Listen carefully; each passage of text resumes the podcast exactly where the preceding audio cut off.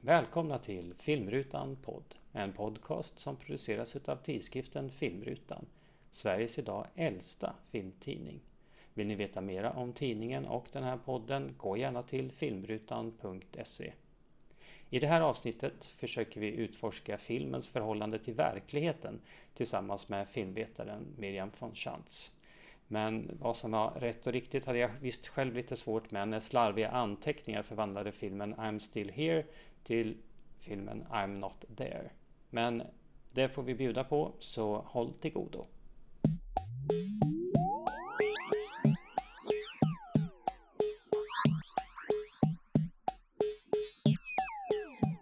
Välkomna till Filmrutan-podd eh, med mig Per Eriksson och idag ska vi prata lite om film och sanning eh, eh, och ja, hur filmen förhåller sig till eh, verkligheten och vad publiken tänker och tycker om det. Mm.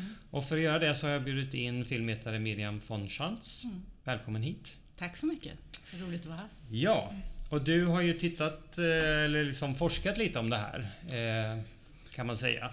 Ja, man kan säga att jag har tittat på eh, hur vi förstår när någonting är dokumentärt och inte och vad som händer när vi inte riktigt vet eh, vad det är och vilka känslor som uppstår och så vidare. Så det är sådana saker jag tittar på. Ja, mm. och jag tänkte som inledning på det här mm. ta ett utav eh, ett väldigt känt citat mm. då ifrån en filmskapare som också har på något sätt utforskat vad film egentligen är. Och det är Jean-Luc Godard eh, som jag har ofta citerat där han har sagt att eh, film är sanning 24 bilder per sekund. Mm. Inte lika många vet ju att eh, kommer kanske ihåg att det också är ett tillägg där mm. att, och att varje klipp är en lögn. Precis. Ja. Och eh, jag vet hur, eh, om, utifrån du, det mm. du då har forskat och tänkt på, mm. hur förhåller du dig till det citatet? Vad, vad tycker du om att det passar in? Ja, jag tycker det Först och främst är det ett väldigt spännande och mytiskt citat sådär, ja. som talar till hela filmhistorien på något sätt. Um, känns som att vi skulle kunna prata bara om det citatet idag, ungefär. Det är så komplext. Um, min första känsla är ju att jag vill ifrågasätta eller ställa frågan vad menas med sanning i de här 24 bilderna per sekund. Um, det är tydligt och viktigt att tydliggöra att vi pratar om en analog filmteknik, vi talar om filmremsans förmåga att skapa rörlig bild. Uh, och i digital värld som vi lever i idag så får det här citatet en helt annan eller till och med kanske en, ingen innebörd på något sätt. Uh, så det är det första jag skulle vilja liksom, um, sätta fingret på att 24 bilder sanning per sekund är ju då idén om att den fotografiska bilden kan fånga sanningen. Och det är ju något jag skulle vilja ifrågasätta, vi kan prata mer om det. Mm. Sen det här med att varje klipp är en lögn, eh, det håller jag ju också med om. Ehm, och det handlar ju om montagets förmåga att skapa eh, mening beroende på eh, vilka kontexter man placerar bilden i. Mm. Men det är ju samma sak med de här 24 bilderna per sekund. Det sker ju ett urval, det sker ju ett, ett val att eh, ta en bild bara på, låt oss säga bara på ditt ansikte och inte på dig när du sitter i det här rummet.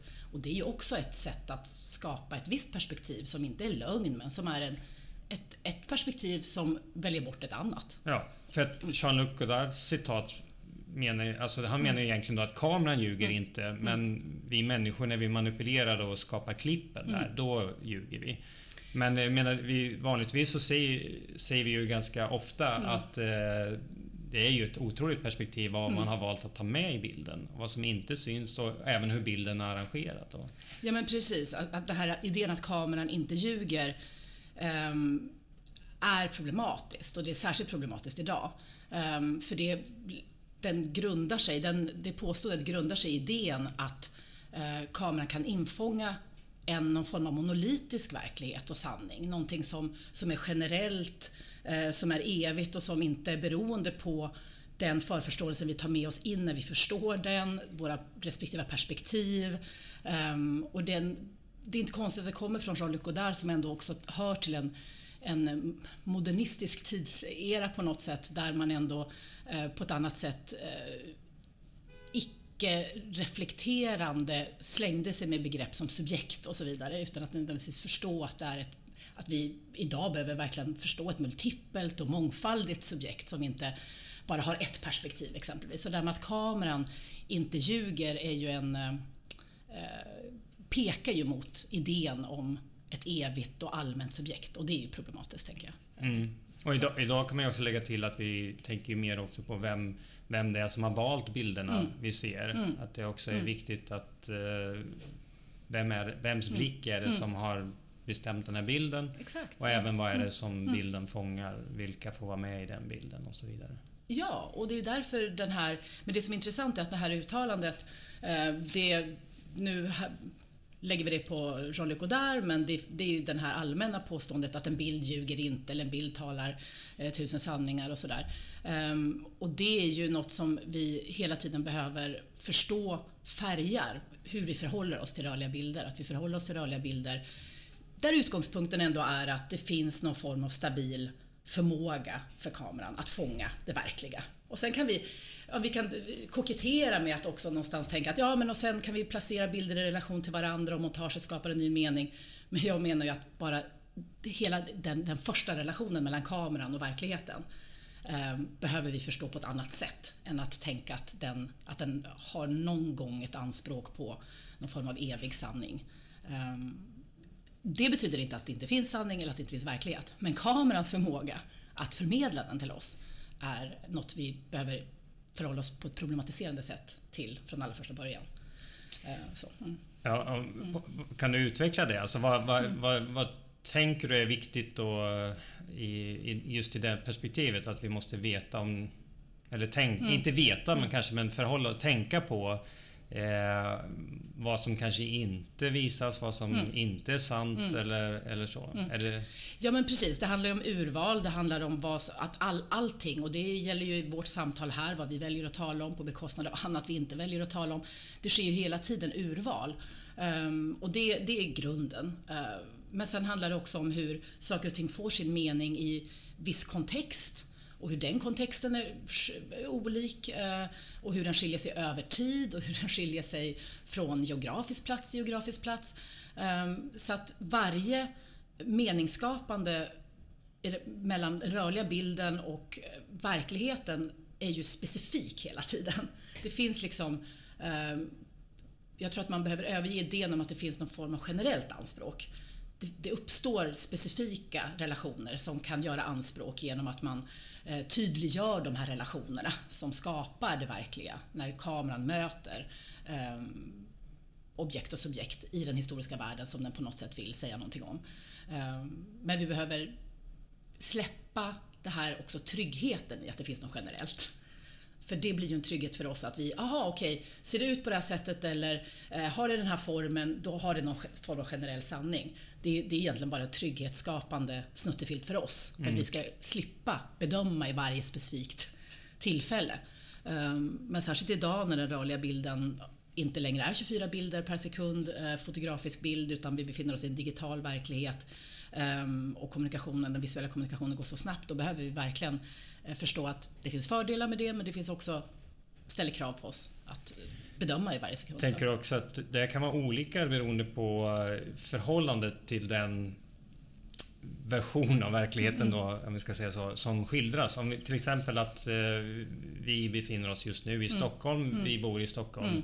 Eh, om vi ser en film som mm. utspelar sig i Stockholm mm kan vi vara lite slappare då? Eh, eller kan, kan snarare, vad ska säga, eh, upphovspersonerna mm. i förhållande till oss mm. vara slappare mm. än om det är personer som bor någon helt annanstans i världen och tittar på det här. Eller om mm. vi tittar på en film ifrån ett land där vi inte har en aning. Mm. Mm.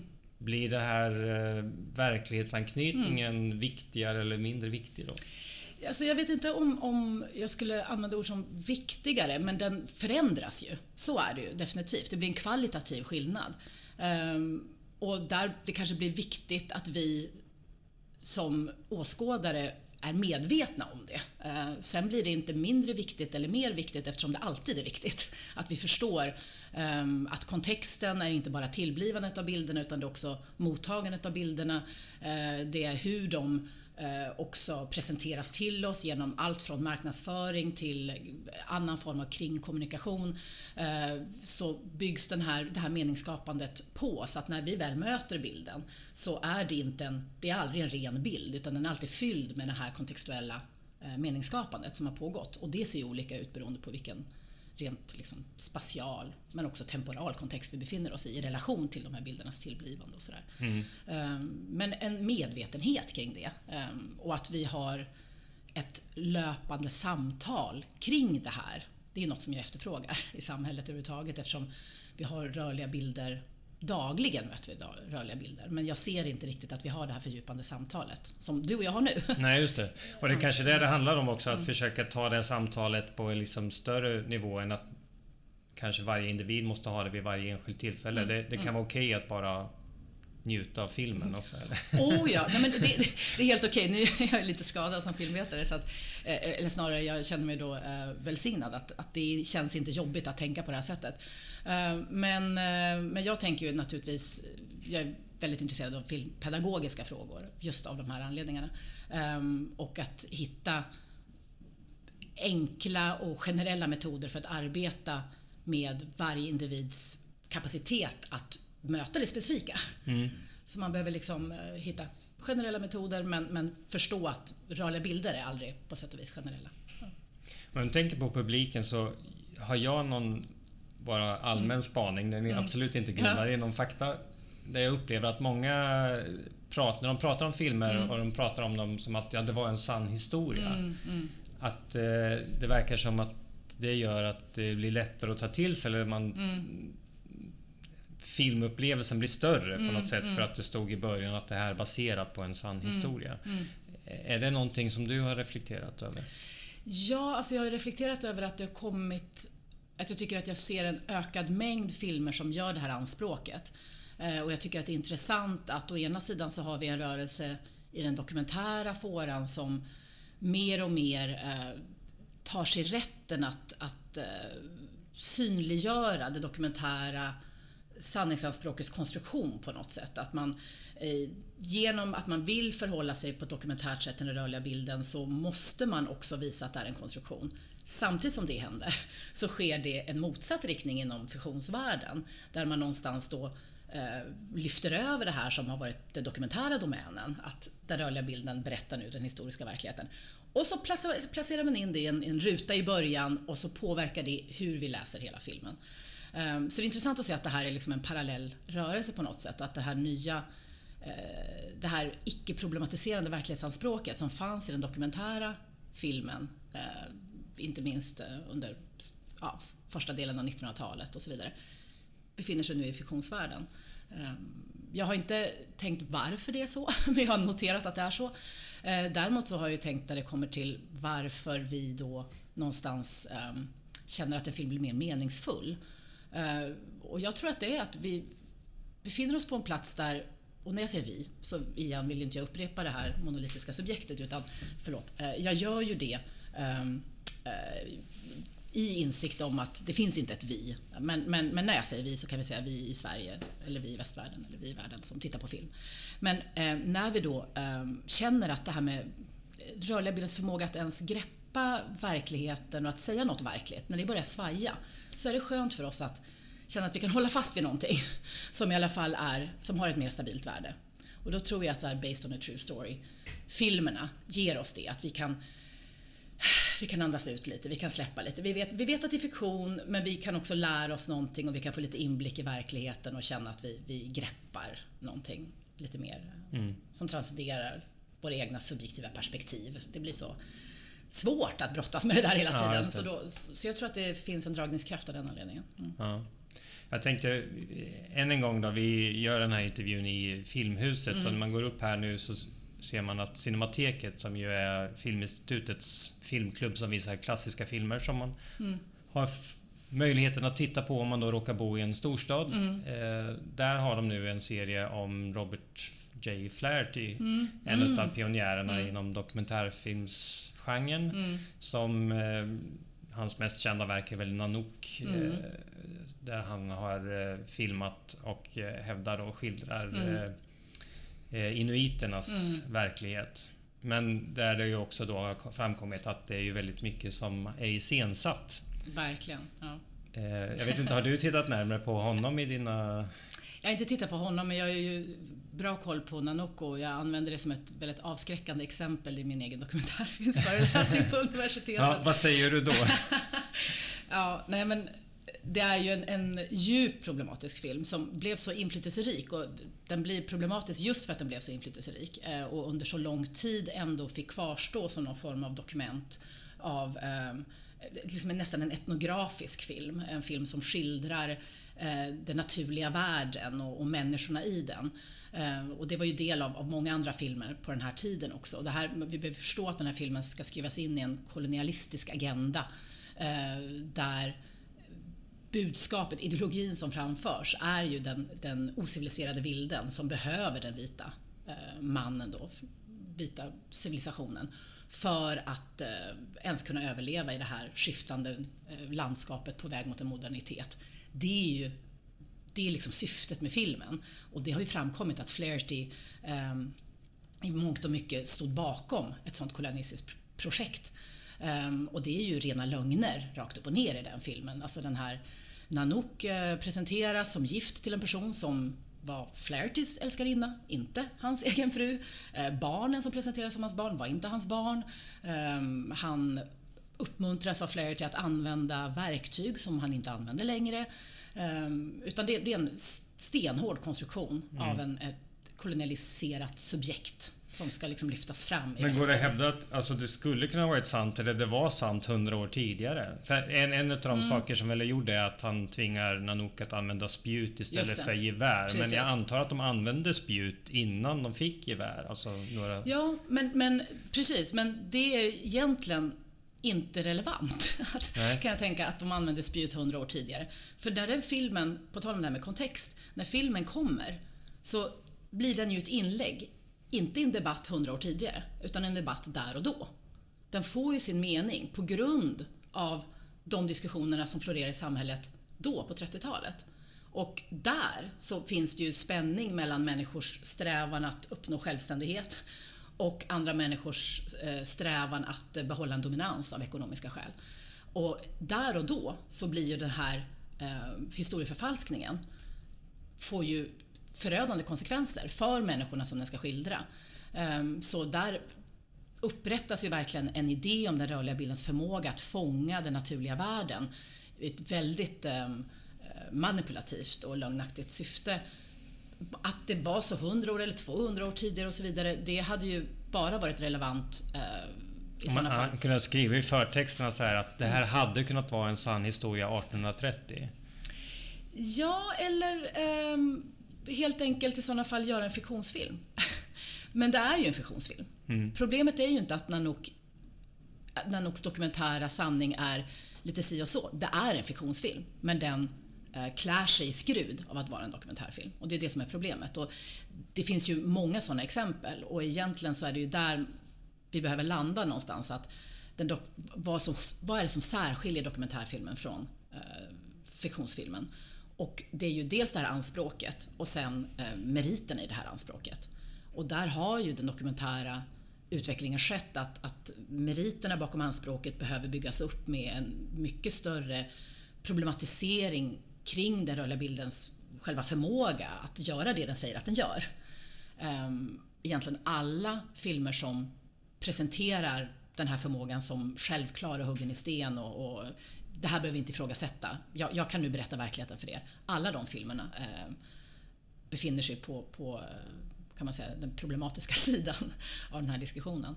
Och så var det väldigt mycket i början på 1900-talet. Och det är inte så konstigt med tanke på att den rörliga bilden användes väldigt starkt i propagandasyfte. Och jag menar, jag vill ju mena att Nanook användes i propagandasyfte. Inte, det, den är inte mer, mindre propaganda än många filmerna vi såg under andra världskriget. Biljans triumf och så vidare. Ja, men har det här fortsatt? Alltså, du säger att det ändå mm. har skett en, en liten utveckling i debatten kring dokumentärfilm. Men har det fortsatt mm. att jobba på det sättet som Flaherty gör? Oh ja, ja. jag skulle säga att absolut. Jag, jag, det sker en parallell utveckling där du har, tack och lov, eh, har du dokumentärfilmskapare som eh, mer och mer utvecklar ett etiskt förhållningssätt eh, till den e det egna mediet och det egna eh, form, formuttrycket. Men du har ju de här, det här eh, den här ska säga, klassiska idén igen om att den rörliga bilden kan förmedla någon form av verklighet som ger ehm, en, ett alibi för människor att fortsätta Eh, producera dokumentär, icke-reflekterande dokumentärfilm inom citationstecken. Um, och det jag då menar om det som skiljer dokumentärfilmen från fiktionsfilmen är att den har ett anspråk som har meriter. Om det är liksom det egentliga som skiljer dem åt, eh, då måste vi titta på de här meriterna och de meriterna kan ju bara besvaras i ett etiskt förhållningssätt. Så att om det inte finns där, ja då är det inte en skulle, jag skulle till och med säga att det inte är en dokumentärfilm. Nej. Utan att det är en fiktionsfilm som, som låtsas vara någonting annat. Man brukar ju ibland prata om dokufiktion. Ja, alltså, är, ja. är det någonting... Eh, är det ett begrepp som går att använda? Ja, alltså jag tänker så här, en, en film som jag tyckte var väldigt intressant, eller överhuvudtaget Maj Wechselmans eh, filmskapande är väldigt intressant. Eh, hon gjorde den här eh, En ubåt, en till sannolikhet verklig historia. Nej, nu kommer jag inte ihåg titeln korrekt. Eh, vi får lägga. Jag kan tyvärr inte hjälpa dig. um, ubåt i alla fall, från uh, 85, 1985. Och i den filmen så beskriver hon ju um, de här händelserna runt att man hade spottat en sovjetisk ubåt i skärgården. Och hon använder ganska många inslag av um, dramatiserade dramatiserade event där skådespelare iscensätter sånt som hon då har tagit reda på hände. Men hon har inte de här kända, liksom, kända texten längst nere som säger det här, obs, det här är rekonstruktion. Nej, um, och här tänker jag att alltså, det är lite dubbelt. För å ena sidan så kan jag tycka att hon ska inte behöva ha det. För att vi ska förstå att um, hennes anspråk är inte att säga det här är vad som hände. Hennes anspråk är att göra en inlaga i den debatten. Och det är hon tydlig med. Um, så det handlar igen om, alltså, vad är anspråket? Anspråket är att säga någonting om verkligheten, men att säga någonting subjektivt om verkligheten. Och det är hon tydlig med. Och då behöver hon inte säga, åh nu är det rekonstruktioner. Ja men det är självklart att det är rekonstruktion, för det är hennes retoriska position så att säga. Um, och jag tycker det är helt uh, okej okay att film får ha en retorisk position, film vill övertyga, film vill ha en åsikt. Självklart. Problemet är ju när filmen säger, den åsikten jag har nu representerar verkligheten, inte mig själv eller eh, vi som har gjort filmen. Utan den representerar en evig sanning som transcenderar filmteamet. Det är ju problemet. Så att jag håller inte riktigt med den här kritiken som bitvis har riktats mot Maj. Eftersom jag tycker att hon är väldigt tydlig med att hon har en agenda. Um, go for it Maj, säger mm. jag. men, eh, och, och, och egentligen alla andra också. Men, men börjar man säga uh, nu, nu ska ni få höra. Nu, nu ska jag säga, det här har inget med mig att göra utan nu ska jag säga precis hur det är. Och om du var där så skulle du se samma sak. Mm. Då är vi ute på en väldigt problematisk plats kan jag tycka. Ja. Om man tänker på vad du har tittat lite närmare på i din forskning då. Mm. I din avhandling bland mm. annat så skriver du om Exit through the gift shop. Mm -hmm. eh, Banksy dokumentären mm -hmm. om vi ska säga så. Mm. Och eh, I'm not there mm. som ju är en liten annorlunda biografisk skildring av Bob Dylan eller biopic eller vad man ska säga. Fast ja, ja om det nu är av Bob Dylan eller inte. Jag tittar faktiskt på I'm still there. I'm still there, ja, förlåt. Affleck, jag tittar inte ah. på I'm not there. Jag uh, I'm still there, förlåt. Ja. Uh, I'm still there uh, som skildrar Joaquin Phoenix förfall. Från att han annonserar att han inte ska vara eh, skådespelare längre utan han ska bli rappare. Mm. Och han är riktigt, riktigt dålig på att vara rappare. Så att det blir ett, ett, som att se en tågolycka i live sådär hända. Eh, ja men precis, de två filmerna är två av dem jag tittar på. Och eh, det jag var intresserad av när jag eh, höll på med min avhandling, det var att veta lite varför det upplevs så um, upprörande för många att inte veta om någonting är dokumentärt eller inte. Jag var liksom intresserad av den här receptionsfrågan kan man säga. Så då eh, utvecklade jag bland annat ett begrepp som jag kallar för åskådarskapskontrakt. Eh, och ett, en variant av det, det är ett avsaknat åskådarskapskontrakt när vi inte vet vad det här är och, och vad är som händer då. Och det menar jag finns i båda de här filmerna, särskilt i Exit through the gift shop. Eh, där det in i det sista inte erkänns varken det ena eller det andra. Så att vi lämnas väldigt eh, själva i att navigera det här. Och då har jag det här åskådarskapskontraktsidén som jag har, är ju då ett sätt att försöka eh, fånga in på vilket sätt förkunskap och förutfattade idéer om dokumentären och förutfattade idéer om avsändaren, i det här fallet Banksy och så vidare. Hur det blir liksom eh, stoffet med vilket vi kan utgöra det här kontraktet eftersom filmen ger oss motstridiga budskap hela tiden. Mm. Um, och det är väldigt intressant med Exit through the gift shop att den använder sig av väldigt många av de uh, signalvärdena som den traditionella dokumentären har använt sig av för att säga jag är dokumentär, jag är dokumentär, jag är dokumentär. Och sen använder den parallellt um, en, en, annan röst som säger tro inte på mig, tro inte på mig, tro inte på mig. Så det upprättas en sån här um, en spänning som blir väldigt uh, spännande för vissa, upprörande för andra, irriterande för andra och så vidare. Mm. Jag tänker just med, med Banksy så kan man ju mm. tänka att det blir en sån dokumentär mm. med en en person, vi vet inte ens om mm. det, jag menar vissa rykten säger att det inte är en person utan att det är flera. Mm, mm. Och eh, eh, som då, ja, för de som mm. inte känner till det så är det ju en eh, gatuartist som målar eh, muralmålningar på olika platser. Mest känd för att ha målat den på eh, Muren i, exakt, ja, i, på Västbanken. På Västbanken. Eh, och eh, man debatterar vem det egentligen mm. är som mm. är Banksy. Mm. Så eh, på något sätt så eh, ja, knyter det an till att använda ett sånt begrepp, berättargrepp då kanske? Ja men absolut. Samtidigt som eh, en film, det är intressant som filmvetare egentligen är ju att titta på vad säger filmen? Om du inte har den här förkunskapen. Um, sen har jag använt, titt, använt ett antal respondenter som har tittat på de här filmerna och jag har fått ta del av deras tankar och så vidare och vet vilka som kände till Banksy innan och, in, och inte. Men samtidigt som det också är intressant att krävs den här förkunskapen av Banksy för att man ska förstå filmen? Jag kan ju tycka att en film ska, gärna från, från vårt filmvetenskapliga håll i alla fall, analyseras och förstås på, i sin egen rätt på något sätt. Och sen kan vi byta samtal och prata om på vilket sätt den här analysen får en, en ny, eh, den förstås i ett nytt ljus genom den här biografiska informationen som vi kan samla in och så.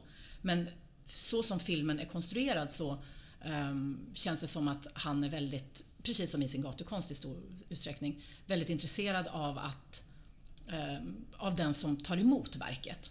Att han är inte, det är egentligen inte så mycket nyskapande Ehm, former han erbjuder. Det är samma sak med gatukonsten. Han har blivit jätteinspirerad av eh, Black Lerat, en fransk graffitiartist som stencilerade mycket under 80-talet och så vidare.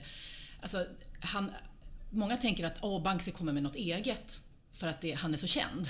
Men det han egentligen gör formmässigt är inte eh, det absolut unika. Utan det unika kan jag tycka det är att han just förstår verkligen att, att, att upprätta en viss relation till kontexten.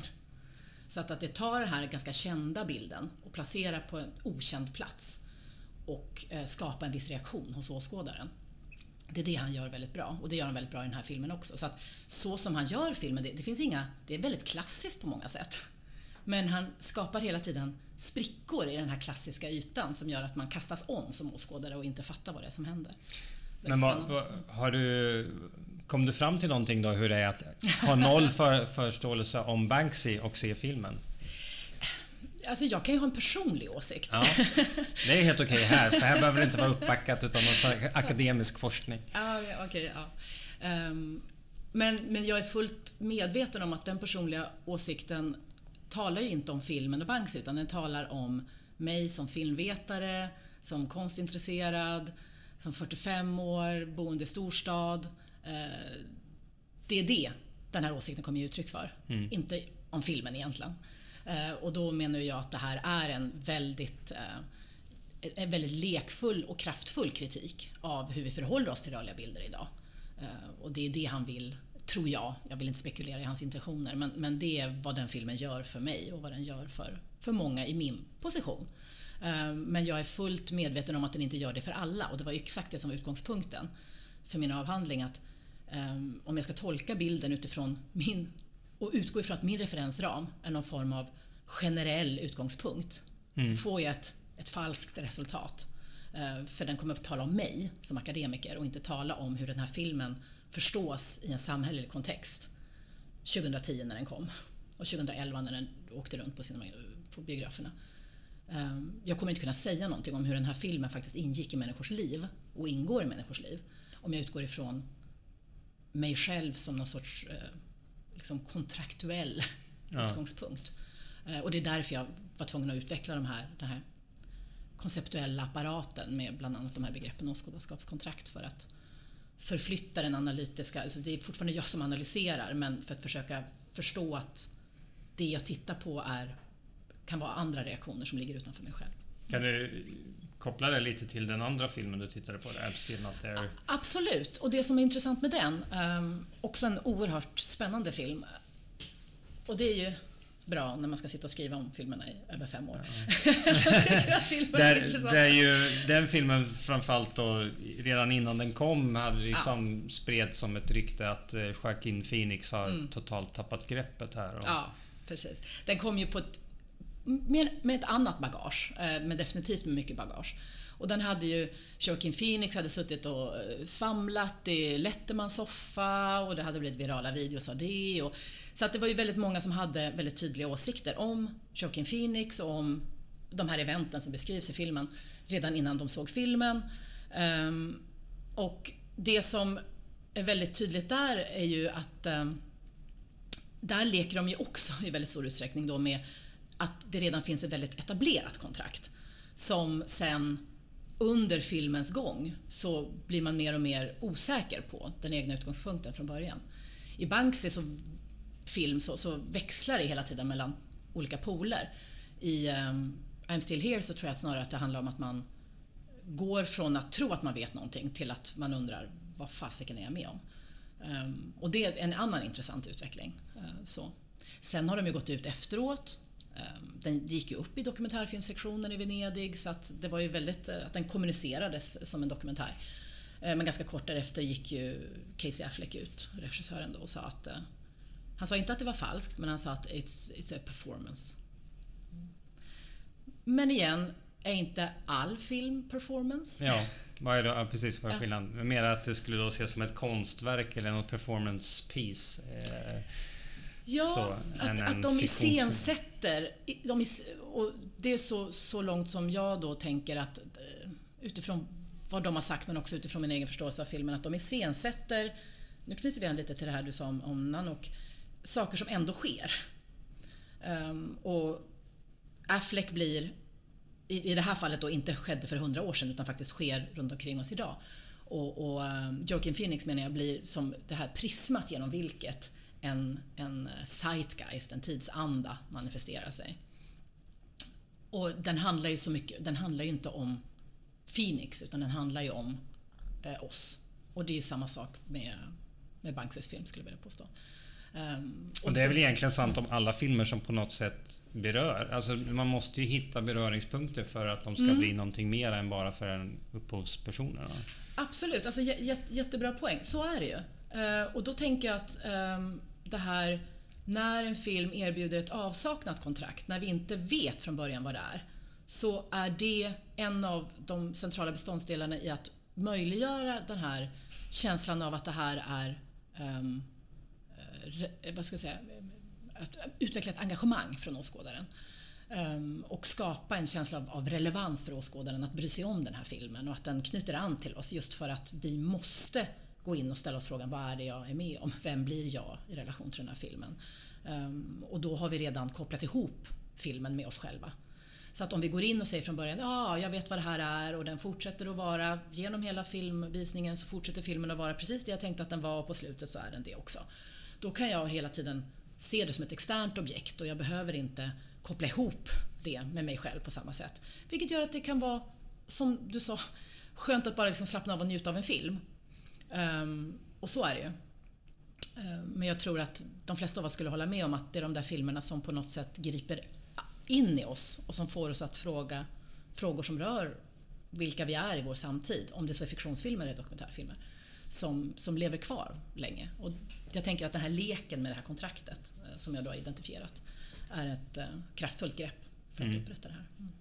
Nu blir lite orättvist för jag som då hade snöat in på I'm not there. Jag hade glömt, glömt ett ord där. eh, men om jag ändå bara mm. nämner den mm. så får jag liksom försöka koppla till vad du, vad du mm. pratar om. Mm. Alltså det är en film som är gjord av Todd Haynes och då sägs eh, vara en eh, slags skildring utav Bob Dylan Mm. eh, och hans liv eller kanske snarare hans influenser. Mm.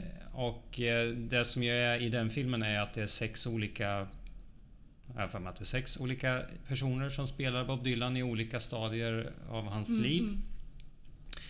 Och eh, när, jag, när jag personligen på förhand hörde om det så tänkte jag att det, det låter jättebra för Mm. att göra eh, en sån här biografisk film. Mm. För att försöka Mm. angripa då en verklig person som många personer vet väldigt mycket om eller har ett hum om. hur? Och Mm. jag som ändå har då varit den som har gillat Bob Mm, Dylan mm, mm. kanske vet lite mera. Mm. Och att bara skildra det rakt Mm. upp och ner Mm. blir på något sätt väldigt trist. Jag Mm. tänkte att försöka bryta upp det så här för att försöka fånga vad är det egentligen som gömmer sig bakom Mm. myten Mm, där. mm. Tänkte jag, det var ett bra grepp. Men sen när jag såg filmen så blev jag inte alls så berörd utan tyckte Nej. snarare att, Mm. Att den där eh, eh, uppdelningen eh, bara förstärkte myterna. Aha, intressant. Istället för att på något sätt lägga pusslet och Ja. hitta, ba, liksom Mm. hitta bakom myterna. Mm. Och sen landade jag i att ja, men det kanske också är bra för att Dylan finns inte. Han är Ja, bara precis. myterna. Han finns inte. Alltså den riktiga Dylan, inte ens Alltså det riktiga Robert Zimmerman eh, Exakt. bakom finns Ja, längre. Han har själv blivit myten på något Mm, sätt. mm. Men ehm, Ja, alltså jag tänkte, Mm, mm. gå- går det... Om, om vi tänker nu att Todd Haynes hade lyckats, kan du känna det att det finns en möjlighet att eh, manipulera Mm. verkligheten att, eh, men, eh, och att på, på det sättet då Mm. ändå nå längre än att vad bara skildra verkligheten kan göra? Oh ja, oh ja. Jag skulle säga att, att eh, för mig, jag landade i det, det, det sista du kom fram till där. Ja. Att eh, det går inte att fånga Bob Dylan. Nej. Eh, Och det är det verkligaste du kan säga om Bob Dylan. Att vi har olika ingångar, olika förståelser i olika tider. Eh, Bob Dylan kan vara för någon verkligen symbolen för den lyckligaste perioden i livet, den sorgligaste peri- perioden i livet. För en, en, en person, det kan beskriva en, en tidsanda, den kan beskriva en politisk rörelse, kan beskriva så oerhört mycket. Och det går inte att säga en sak om det och det går inte att fånga in. Det är larger than life. Mm. Och det tycker jag Haynes lyckas med den där filmen. Och därför tycker jag väldigt mycket om den. Mm. Eh, och jag tänker att det är exakt det, det är vad jag skulle då kalla för ett etiskt dokumentärt förfarande. Eh, att förhålla sig till det dokumentära stoffet, i det här fallet då eh, en faktisk artist. Och försöka beskriva hur den artisten kan ha fungerat i en samtid. Genom att använda det här väldigt kreativa begreppet. Idén just om att, att förmedla något verkligt, att det kräver en ren och äkta kamera. Det är exakt det jag, jag menar är omöjligt. Det finns ingen ren och äkta kamera. Ehm, det är en, en eh, it's fraudulent uh, att ens påstå det. Det är liksom en, en, en icke-schysst, ett icke-schysst anspråk. Så att vad det än är du vill fånga in så behöver du förstå att eh, lyfta blicken lite från det här objektet du vill fånga in eller rörelsen eller skeendet eller händelsen eller personen eller vad det nu handlar om. Och förstå att den kommer få ett, den kommer få en mening när jag nu lyfter ut den med mina olika urval och, och grepp. Eh, och det i sin tur måste förhålla sig till hur den har fått mening i massa andra situationer. Och att det hela tiden det är som en relationell karta nästan, som man behöver vara väldigt transparent med. Ehm, och där är det självklart att du kan använda massa kreativa grepp. Det är inte de som gör det mindre sant. Nej. Det är ju ehm, ett icke-problematiserande och okritiskt tänkande kring vad kameran faktiskt kan göra. För det, men för det det jag är ute efter är ju lite det här Mm. att då texten som säger att eh, Mm. baserat på en sann historia Mm, mm. borde inte behöva spela så stor roll. Nej. För vad det egentligen gör för dig själv när du ser det Mm. utifrån hur du sen Mm. tänker på eller eh, upplever den sagda verklighet som har Mm. skildrats i den filmen du har sett. Mm. Ja, alltså jag tänker att jag tycker att det är ganska problematiskt det här based on a true story. Eh, vilket kanske inte kommer som en chock till dig då. men men eh, det- är någonting som jag tänker, inte, inte minst eftersom det används mycket i skolsammanhang, det används mycket inom historieämnet. Ehm, ja, nu ska vi titta på Indiens självständighet, nu tittar vi på Gandhi.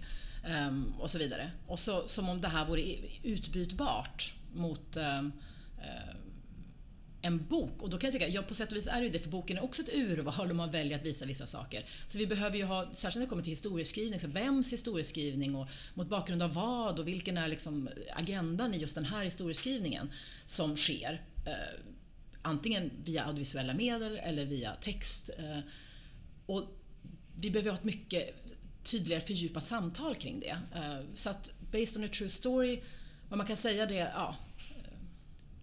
Man skulle kunna säga att här, den här personen finns i verkligheten och vi har gjort så här och så här.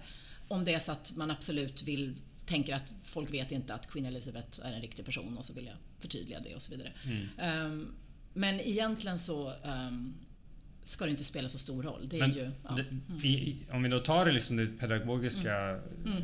eh, perspektivet Mm. där. Så det, det handlar det väl om också att eh, vara läraren eller Mm, den som mm. faktiskt har valt att Mm. Oavsett medium, om det är Mm. text eller Mm. film, hur det kontextualiseras sen i Absolut. klassrummet. Alltså Verkligen. oavsett. Mm. Och då, kan man, då har jag kanske Mm. då känslan av att när audiovisuella medier Mm. används Mm. så görs det inte i lika stor grad som det kanske mer naturligt görs Mm. i textform. Jag vet inte. Nej men absolut. Jag, jag känner du inte till egentligen hur man förhåller sig till, till historieböcker. Till, till, så att jag kan inte heller göra den jämförelsen. Men däremot vet jag att eh, filmer, så kallade biopics, och filmer som beskriver verkliga händelser på ett dramatiserat och, och fiktionaliserat sätt används utan eh, någon större reflektion i klassrum. Eh, och det är därför det är så tacksamt med de olika filmanledningarna som finns som ändå hjälp, kan hjälpa lärare att eh, ställa relevanta frågor om just filmens form och dess förmåga att förmedla ett visst perspektiv på historien och så vidare. Eh, Men jag vet inte exakt Men hur det har ser du också tittat, eh, tittat på rörliga bilder i ett större perspektiv då? För att Mm. idag så kanske det är ännu mer aktuellt Mm. att diskutera rörliga bilder i stort. Inte bara när det liksom presenteras som en dokumentärfilm som Mm. kanske inte riktigt är en dokumentärfilm. Eller om det är en fiktionsfilm baserad på sann historia eh, som inte är helt sann. Mm, mm, Men bara rörliga bilder generellt Mm. idag mm. kan ju manipuleras i så ja. stor Mm. utsträckning Mm. att det blir ju extra viktigt då att kanske veta vad som är möjligt och att hela tiden ha ett kritiskt granskande öga. Verkligen. Och det, men det är det att jag tänker att genom... Det är en väldigt stor fråga och ett väldigt stort fält. Och jag tänker att den här frågan, den här liksom ingången, den här väldigt eh, nål, nålspetsen eh, där jag stoppar in eh, den frågande tanken i det här stora fältet. Och det rör just när vi inte vet om det är sant eller falskt. Det är ett väldigt bra sätt att öppna upp det här annars väldigt komplexa och stora fältet. Därför att det sätter verkligen fingret på, inte de rörliga bilderna, utan hur vi skapar mening i de rörliga bilderna. Eh, och det är ju där också den kritiska tanken kan uppstå. Vi möter hela tiden nya bilder. Vi kan inte lära oss. Ja, bild A var sann, bild B var falsk, bild C var sådär. Bild... Det är omöjligt för oss att hålla reda på det. Så att vi måste ju arbeta med vår egen förmåga att i varje specifikt möte eh, kunna reflektera på ett kritiskt sätt. Och att utveckla eh, just en metod för att vuxna ska kunna tänka på ett mer kritiskt sätt kring rörliga bilder är ju del av ett projekt som håller på med i år. Mm. Eh, bland annat. Ehm, Så att det är definitivt en... Och, och, och i det projektet så lyfter ju frågan till den mer generella frågan om rörliga bilder. Mm. Med rörliga bilders förmåga att ehm, upprätta en relation till oss där vi tänker att det är på det ena eller andra sättet. Så att säga. Så att den, frågan om det dokumentära och det fik- fiktiva är ju liksom ingången till det här större fältet. Intressant. Ja, Ja, jag tror faktiskt att eh, vår tid håller på Ja. att ta slut. Mm. Eh, nu lite så här på uppstuds då så Mhm. undrar jag om du avslutningsvis eh, har du någon, något filmtips till någon eh, som just förutom de vi har nämnt här i, i det här samtalet. Eh, Mm. En film som då kanske är intressant att titta på som just hamnar i det här fältet mellan sant och falskt eller ett, ett, ett väldigt vad ska vi säga då, lite mer komplext förhållande till Mm. åskådaren. Mm. Ehm, ja, det finns ju flera på olika sätt. Ja, det första som kommer upp i huvudet är ju det här The Act of Killing som gick på SVT för några år sedan också. Ehm, den Ja. i alla fall problematiserar ju verkligen den dramatiserade formens ehm, förmåga. Det här som vi har talat om att man genom en dramatiserad form kan komma åt något djupare. Eh, i verkligheten. Ehm, och just för att den går in i vad är det för känslor ehm, och hur har livets, villkoren för livet sett ut för människor när de är med om någonting. Eh, och jag tycker att den verkligen sätter fingret på sådana händelser då i Indonesien utan att för den del använda sig av ehm, direkt dokumentära bilder utan tvärtom uh, får personer som har varit del av de här händelserna att att eh, spela upp olika scener. Och det blir oerhört kraftfullt. Så att den tycker jag är väldigt intressant. Mm. Um, det, mm. Precis, det är en dokumentär av Joshua Oppenheimer då, från 2012 yes. som tittar på mm. eh, vad säger man? Mass... Ja, mass... Eh, avrättningar ja, ja. Mm, i Indonesien på 60-talet. Precis, precis. Sen eh, så tycker jag väldigt mycket om, i en svensk kontext, tycker jag väldigt mycket om Mia Engbergs Belleville Baby och hon har ju kommit ut nu med The Lucky One del två i det som ska bli en trilogi. Och jag har inte hunnit se tvåan än men jag ser fram emot att gå och se den. Ja, men det är ju aktuellt för den kommer väl när som helst? Ja, den kommer nu när som helst. Ja. Så jag väntar verkligen. Och jag tycker det, det, hon har ett väldigt intressant förhållningssätt till det här tycker jag. Utforskar um, gränserna för uh, vad den rörliga bilden, hur, hur liksom den kan uh, upprätta en känsla för något som har varit snarare än att låsa fast någonting i bilden. Eh, så att förmedla. Så, så det, det kan jag också starkt rekommendera. Jag har heller inte sett The Lucky One men Nej. ser fram emot det. Ja. Belleville Baby var en, definitivt en av de bästa svenska filmerna när den kom det året. Verkligen. Det, det, är ju alltså Mia Engberg har egentligen ett... Hon mm. utgår ifrån en tidigare relation med mm. en fransk gangster kan man väl nästan kalla det. Som visar sig vara det. Ja, mm, mm. Hon visste inte det då men han mm. har åtminstone kriminella mm, kopplingar. Och eh, i Belleville Baby så går hon tillbaka och utforskar det mycket genom ett uh, samtal med honom som sen då i bild sätts. Ja, och jag tycker att det som är intressant är att det blir inte relevant huruvida personen i fråga är gangster eller huruvida ditten eller datten hände eller ingenting egentligen. Eh, att den här katten hette Baby eller liksom allt det där, för mig är det helt fine om allting egentligen är fiktivt. För vad det förmedlar är, ju en, en känsla av hur människor kan mötas och sen missa varandra. Och den mänskliga samvaron eh, och möten. Jag tycker att hon verkligen på det jag då tycker är ett etiskt dokumentärt sätt förhåller sig till någonting som är djupt, som har stora beröringspunkter med oss alla egentligen. Um, och det är väl det, ja, som svar på en annan av dina frågor, jag tror verkligen att det är den intressanta vägen framåt för det som vill kallas för dokumentärt. Att inte vara rädd för att um, använda alla de verktygen som filmkonsten uh, erbjuder. Uh, det, är, det är inte det man ska hålla sig borta från. Man ska hålla sig borta från att tro att det räcker att bara ställa upp en kamera så har man fångat verkligheten. Du behöver göra jobbet och det är ett utforskande jobb faktiskt. Så. Mm. Så, så skulle jag säga. Tack så jättemycket ja. för att du kom hit. Ja, tack själv för att jag fick komma. Tack för att ni lyssnar på Filmrutan podd. Om ni lyssnar på den här podcasten genom Acast eller iTunes, lämna gärna feedback. Ni är också hjärtligt välkomna att besöka Filmrutan på filmrutan.se.